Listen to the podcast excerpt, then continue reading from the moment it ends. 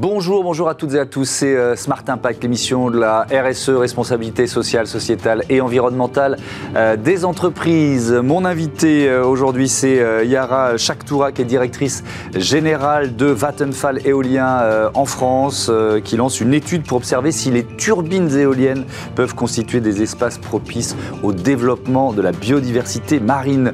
Notre débat, il portera sur les innovations afin de développer une agriculture à impact positif avec le programme destiné aux startups qui est lancé par le campus agricole Hectar et H E C Paris. Et puis dans Smart Ideas, la bonne idée du jour, c'est Volunteers for Sport, une plateforme pour promouvoir le bénévolat autour des événements sportifs. Éolien, agriculture, sport, trois univers, trente minutes pour les explorer. C'est parti, c'est Smart Impact.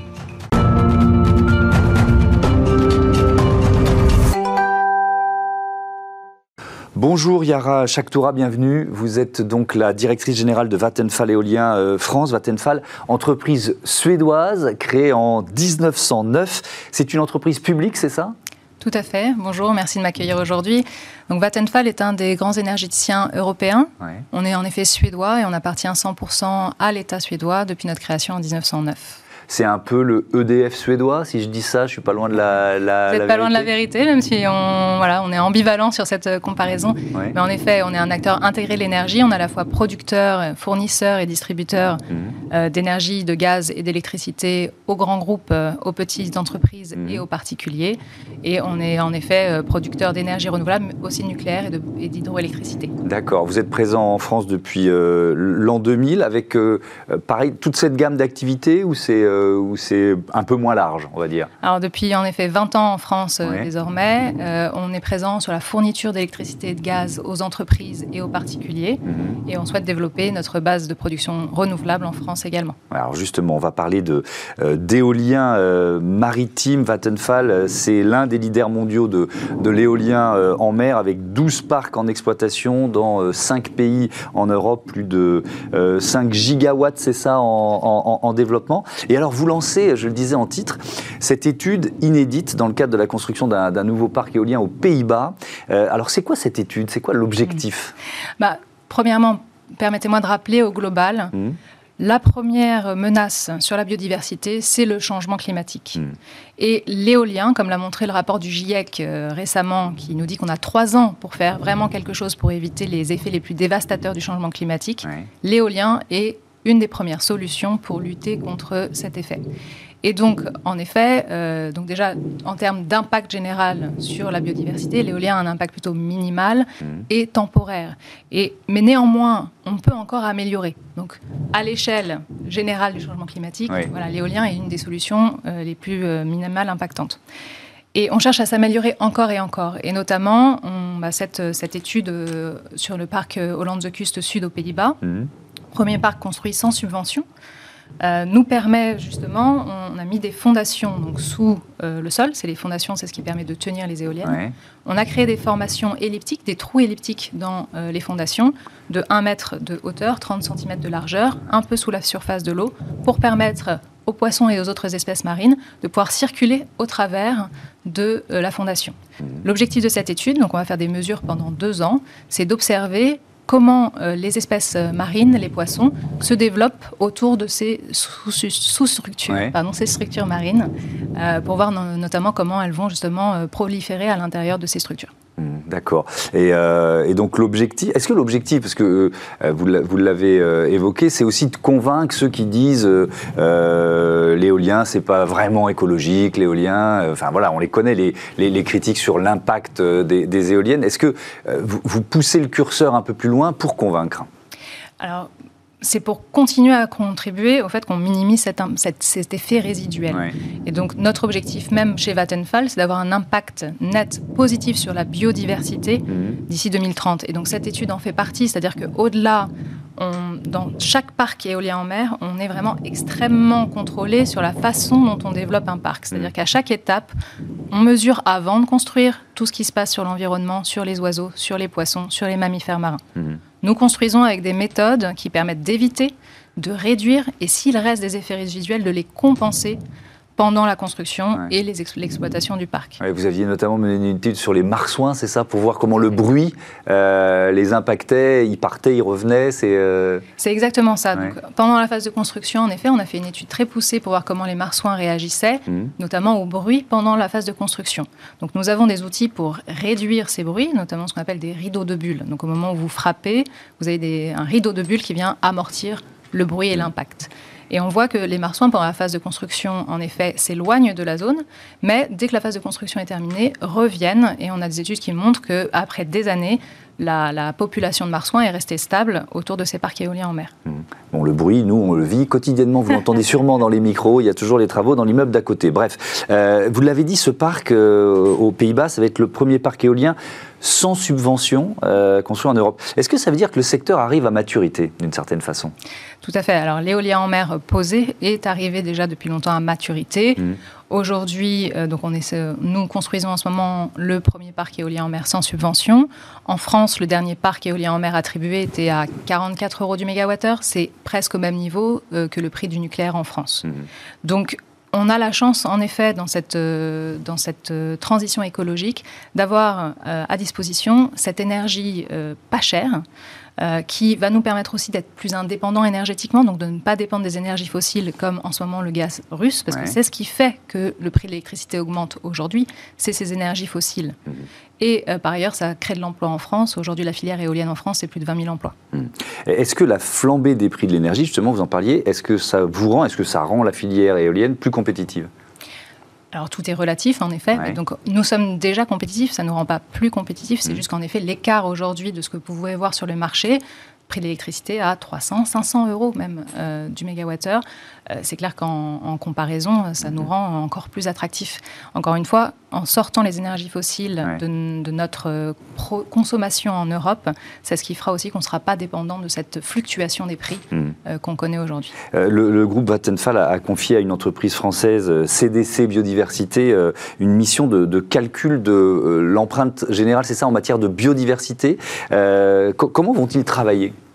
Alors, tout à fait. Le groupe, déjà, Vattenfall s'est fixé comme euh, ambition un monde sans énergie fossile d'ici une génération. Mmh.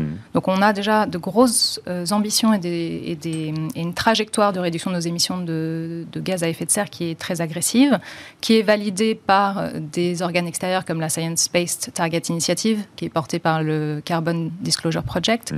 Donc on, on est audité hein, vraiment sur des actions concrètes que l'on fait pour être neutre en carbone d'ici deux mille quarante.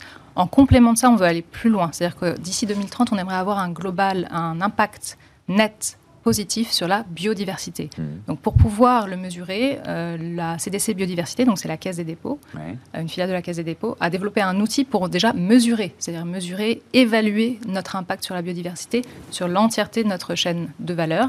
Une fois qu'on aura ces éléments, on pourra savoir sur quoi travailler justement mmh. pour avoir un impact net positif. Ouais, vous vous engagez aussi sur le, le recyclage des pales d'éoliennes, j'ai vu ça en préparant l'émission, cent pour cent euh, d'ici deux mille trente. Euh, vous en êtes où aujourd'hui et qu'est-ce qu'elles deviennent ? Alors, c'est en effet un, un des points sur lesquels parfois la filière éolienne peut avoir, euh, on peut porter quelques reproches. Mmh. Aujourd'hui, il faut rappeler qu'une éolienne, c'est recyclable, recyclable à plus de quatre-vingt-cinq pour cent. Mmh. Les pales, on partage cet enjeu avec d'autres industries comme euh, la filière maritime, vos, les coques de bateaux. Quand vous êtes voilier, si vous aimez, faire, si vous mmh. aimez naviguer, c'est aussi des composites. Et ces composites, ont une, on peut les recycler techniquement, mais il mmh. n'y a pas de filière encore euh, largement développée pour pouvoir le faire. Et c'est notre ambition. Aujourd'hui, les pales étaient ce qu'on appelle enfouis. Euh, aujourd'hui, nous, on s'engage à ne plus le faire, à réutiliser nos pales et à Érosion deux mille trente, les recycler entièrement. Comment ? Soit on travaille justement sur le recyclage des composites et notamment des cols, qui permettent de, qui est la partie difficile, mmh. de recyclage. Soit même, on va aller plus loin, c'est réfléchir dès la conception à des matériaux qui sont réutilisables dès le début. Mmh. Euh, les, les Pays-Bas, donc, où, dans, dans lequel vous faites ce, ce test avec le nouveau parc éolien, euh, sont avec le, le Royaume-Uni euh, les leaders mondiaux de l'éolien en mer. Et la France, on est, on est très, très, très loin derrière. Euh, à la traîne, comment vous expliquez ce retard, ce retard français ? Alors, on a lancé les premiers projets français euh, dans les années deux mille dix. Ouais. Et il est vrai que les premières procédures euh, administratives, donc notamment, euh, voilà, pour, on doit avoir des permis de construire, mmh. euh, prennent beaucoup de temps et n'étaient à l'époque pas adaptées au contexte de l'éolien en mer. Donc, les premiers projets ont un peu essuyé ces écueils. Alors, on est ravis de savoir que la première éolienne en mer française commerciale est aujourd'hui installée, ouais. euh, voilà, après dix ans. Ouais. Au large euh, de Saint-Nazaire. Exactement, mmh. contre euh, près de cinq mille cinq cents en Europe. Donc, c'est un retour d'expérience quand même qui est extrêmement... Euh, qu'il faut valoriser, et ça fait partie aussi de ces sujets qui euh, nous montrent que l'entièreté des retours d'expérience en ouais. Europe euh, et dans le monde montre qu'on a un impact minimal sur la biodiversité. Mais l'une des raisons, euh, l'un des freins, c'est, c'est euh, les, les, les blocages des riverains, des pêcheurs, les interrogations, parfois les, les désinformations autour d'un, d'un, d'un projet. Euh, comment, euh, dans les autres pays d'Europe, ceux qui sont leaders, ils ont été contournés ? Ils ont été plus convaincants, il y a eu une méthode différente, comment vous l'expliquez ? Alors, un des principaux points maintenant qu'on prône, c'est, c'est une planification. Euh, en France, on a une méthode qui est du projet par projet. Mmh. Euh, le, le débat public ou la consultation publique fait partie du jeu, et c'est important justement d'expliquer pourquoi on fait ces développements, comment on va les faire ensemble pour que les projets bénéficient aux territoires dans lesquels aussi on les installe. Ouais. Euh, l'étape actuelle dans laquelle la France se trouve, et c'est celle qu'il faut qu'elle, qu'elle, qu'on lance et qui a été annoncée par le gouvernement euh, précédent, il faut faire une planification maritime, c'est-à-dire il faut anticiper partout sur mes côtes où est-ce que je pourrais peut-être en mettre, de manière à coexister mieux avec les autres usagers, notamment la pêche, mais aussi le trafic maritime, euh, la, les voiliers. Euh, et ça, ça a été fait dans les autres pays. Mmh. Et ça a permis de prioriser par quoi on commence et pouvoir com- voilà, ouais. dév- accélérer le développement de l'éolien en mer ailleurs. Ouais. Merci beaucoup. Merci Yara Chaktourak. Bon vent à, à c'est le cas de le dire, à vos éoliennes maritimes. Euh, on passe à notre débat, les innovations dans l'agriculture.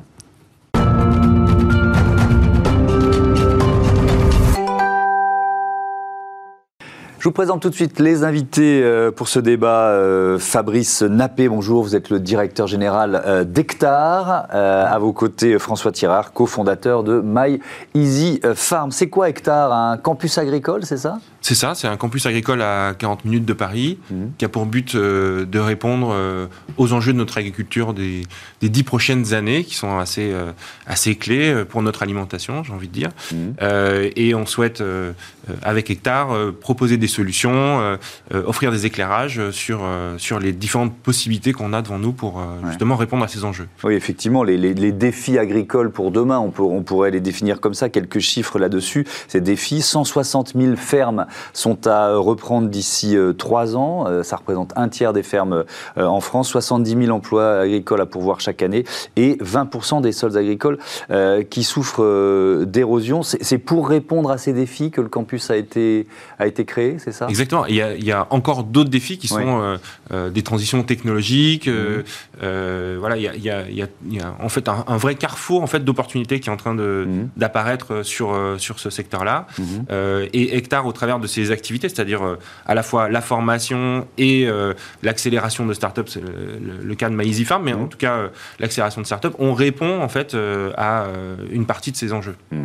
Alors justement, vous l'évoquiez, vous avez lancé avec l'incubateur d'H E C euh, Paris, un appel à projet à destination des, des startups. Il y a eu cent trente-cinq candidatures. Euh, MyEasyFarm fait partie des onze sélectionnés. Bravo, félicitations. C'est quoi MyEasyFarm ? Expliquez-moi. Alors MyEasyFarm, ma ferme facile, quelque ouais. part en français, mmh. c'est une startup dans le domaine de ce qu'on appelle l'agtech, donc euh, l'agriculture numérique, mmh.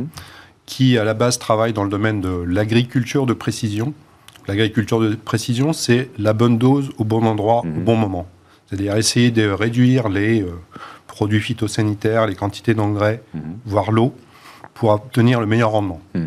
Vous l'avez créé avec votre frère, c'est ça ? Je l'ai créé avec mon frère. Jean-Baptiste. Voilà, tout à fait. Euh, c'est quoi ? Alors, si on rentre dans le détail de cette agriculture de, de, de, de précision, c'est quels outils technologiques pour, euh, pour effectivement utiliser moins, de, moins, moins de, de, de, d'intrants, euh, moins de pesticides, et cetera, et cetera, ou moins d'eau ? Alors, à la base, euh, il y a beaucoup de données numériques qui sont disponibles en agriculture. Ouais. Un agriculteur, il a accès à des données satellites, mmh. aux données météo, aux données du sol. Et puis maintenant, quand il achète un, tra- un tracteur, son tracteur est connecté. Donc, on peut lui envoyer et recevoir des informations du tracteur. D'accord. Et donc, notre plateforme permet d'agréger l'ensemble de ces informations. Mmh. Donc, ça, c'est le sujet de base sur lequel on a travaillé. Ouais. Et puis, plus récemment, on s'est intéressé à la partie carbone. Ouais. En développant quelque chose qui s'appelle MyEasyCarbon. Donc c'est quoi MyEasyCarbon ? C'est, euh, c'est, une, c'est une plateforme, une appli, c'est, comment ça marche MyEasyCarbon ? La, la, vous savez peut-être que la, l'agriculture, c'est vingt pour cent des émissions de gaz à effet de serre mmh. au niveau global. Ouais. C'est pas très, une très bonne nouvelle mmh. pour l'agriculture, quelque part. Mais la bonne nouvelle, c'est que l'agriculture, c'est un puits naturel potentiel ouais. de carbone. Le sol, c'est un le puits sol, de carbone. Le sol permet de, de stocker du carbone. Mmh. Et donc, MyEasyCarbon, c'est une application qui permet de faire le diagnostic de l'exploitation agricole, qui permet de réfléchir sur les... de simuler l'impact des changements de pratiques des agriculteurs mmh. et qui permet ensuite de mesurer année par année ce changement pour générer ce qu'on appelle des crédits carbone qui sont payés aux agriculteurs. Mmh. D'accord. Est-ce que tout, tout type d'exploitation, euh, quel que soit le, euh, le type d'agriculture, je ne sais pas, viticulteur, euh, euh, éleveur bovin, euh, peut utiliser les, les, les, les technologies et les services de MyEasyFarm? Alors, tout à fait. Enfin, ce qu'il faut bien comprendre, c'est effectivement, il y a des labels bas carbone. Le ouais. label bas carbone qui a été introduit par le ministère de la Transition écologique en deux mille dix-neuf. Mmh. Et donc, il y a un certain nombre de labels.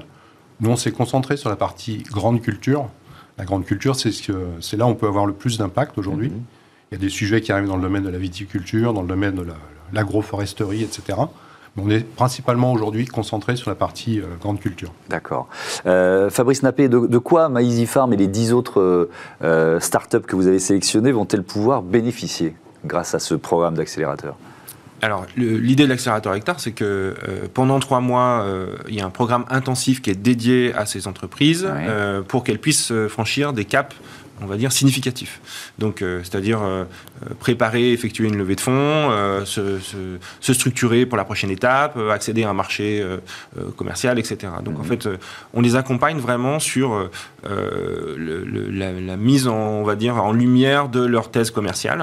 Souvent, elles ont une thèse euh, agronomique, technique, technologique assez forte. Euh, mmh. C'est, c'est de, de, une manière de les choisir, d'ailleurs. Euh, et puis, on va dire, OK, est-ce que ces entreprises sont capables d'aller capter un marché international même, c'était, c'était la discussion qu'on avait aussi avec MyEasyFarm, c'était est-ce que MyEasyFarm c'est que français ou est-ce que ça va être euh, un produit qui peut être utilisé dans plein de pays différents euh, et donc pour nous en fait euh, structurer l'entreprise, accompagner cette structuration, euh, les mettre en relation avec des investisseurs, euh, les mettre en relation avec d'autres entrepreneurs qui sont passés par là, et cetera. Mmh. Ça c'est le, on va dire le, le cœur même de, de, de ce qu'on fait avec l'accélérateur. Ouais. Donc on les aide à franchir des étapes clés. Ok. Et, et, et donc c'est C'est un accompagnement qui va bien au-delà de trois mois, en fait. En fait, ça dure trois mois de manière très intensive. D'accord. Après, on les laisse travailler un peu. Ouais, c'est euh, bien. Avec euh, tout ce qui a été euh, diffusé pendant trois mois, je pense qu'il y a bien six, neuf mois de boulot euh, derrière pour tout exécuter. Donc, ouais. en fait, un vrai sujet, c'est de, à la fois euh, euh, s'assurer que l'ensemble de la promo, parce qu'ils sont onze, il mm. euh, y a onze entreprises là qu'on a accompagnées. Donc, en fait, euh, l'ensemble de la promo ait bien reçu les mêmes messages, puis ait du temps pour délivrer euh, justement le, ce, tout, toutes ces connaissances qu'elles ont pu acquérir. Mm. Euh, retour d'expérience, qu'est-ce que ça, qu'est-ce que ça vous a apporté ? En trois mois, ça nous a permis d'accélérer, notamment au niveau du financement. Ouais. Là, on est en train de finaliser notre levée de fonds. Mmh. Euh, on se développe également à l'international, puisqu'on est déjà présent en Italie, en Espagne, au Brésil. Donc, on commence à se développer. Et grâce au réseau de, de Hectar, on peut tout à fait faire ce genre de choses. Ouais. Donc, c'est, c'est vraiment c'est intensif pendant trois mois. Mais effectivement, on retire plein de choses, en fait. Mmh. Il y a un aspect, on va dire, réseau qui est très important également. Oui, évidemment. Mais euh, comment ça s'est passé avec les, les, les autres euh, startups sélectionnées ? Vous étiez tous ensemble ? Est-ce qu'il y a eu aussi des échanges, peut-être, je sais pas, de bonnes pratiques de... Tout à de, fait. Ce ben, que je veux dire.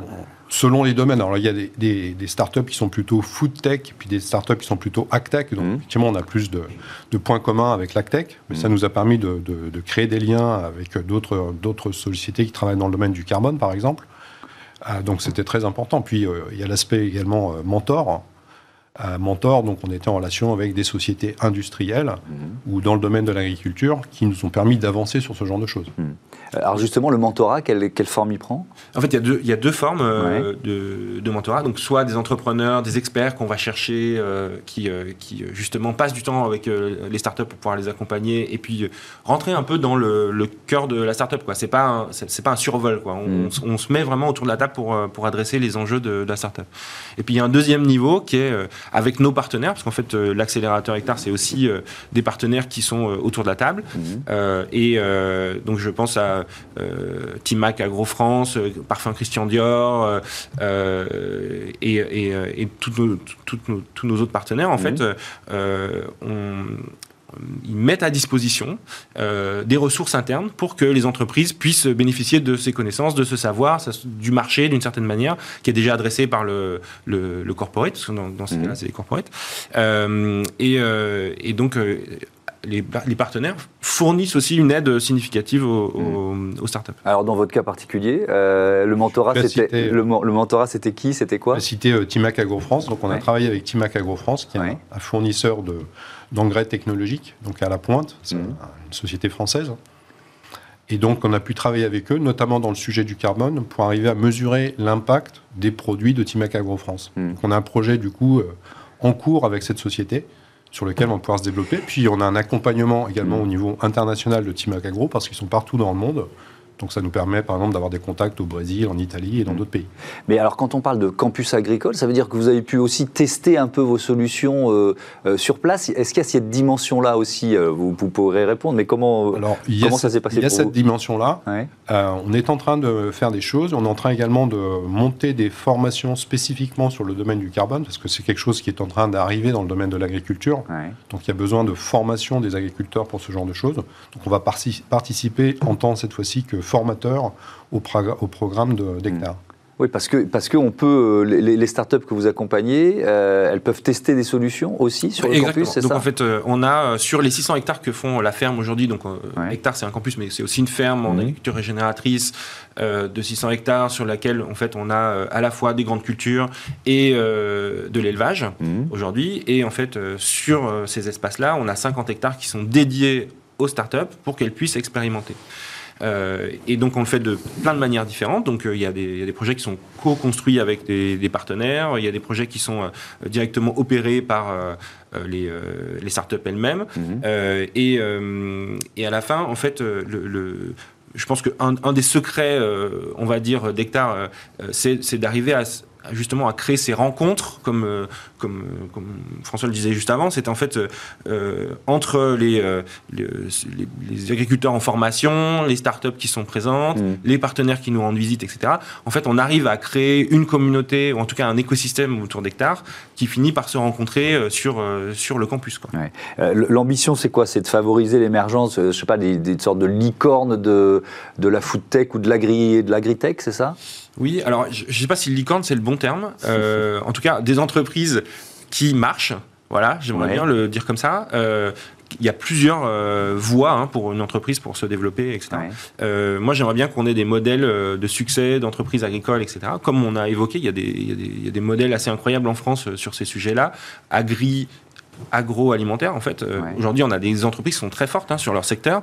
Et donc, en fait, peut-être qu'on doit euh, s'occuper maintenant de créer la prochaine génération de, ch- de championnes, moi, je, je, je préfère ce terme-là, ouais. de, de ces sujets agriculture, agroalimentaire. Et j'espère qu'avec euh, avec MyEasyFarm et les autres, en fait, on est en train de les toucher du doigt. Merci beaucoup. Merci à, à tous les deux d'être euh, venus présenter ce, ce programme et ce, et ce campus agricole euh, Hectar. On passe à Smart I Ds, une appli pour promouvoir l'engagement, le bénévolat dans le monde sportif.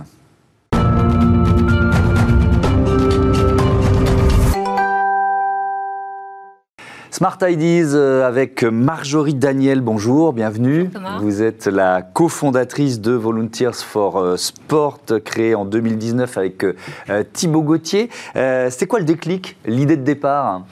Alors, l'idée de départ, euh, elle est très simple. Euh, elle est partie de l'expérience de Thibaut. Mmh. Donc, euh, Thibaut et moi, on est euh, amis depuis euh, plus de quinze ans. Euh, et Thibaut euh, s'est reconverti dans le milieu du sport, après avoir travaillé euh, pendant dix ans dans de la grande distribution, donc ouais. rien à voir. Il n'avait pas du tout de réseau euh, dans ce milieu-là.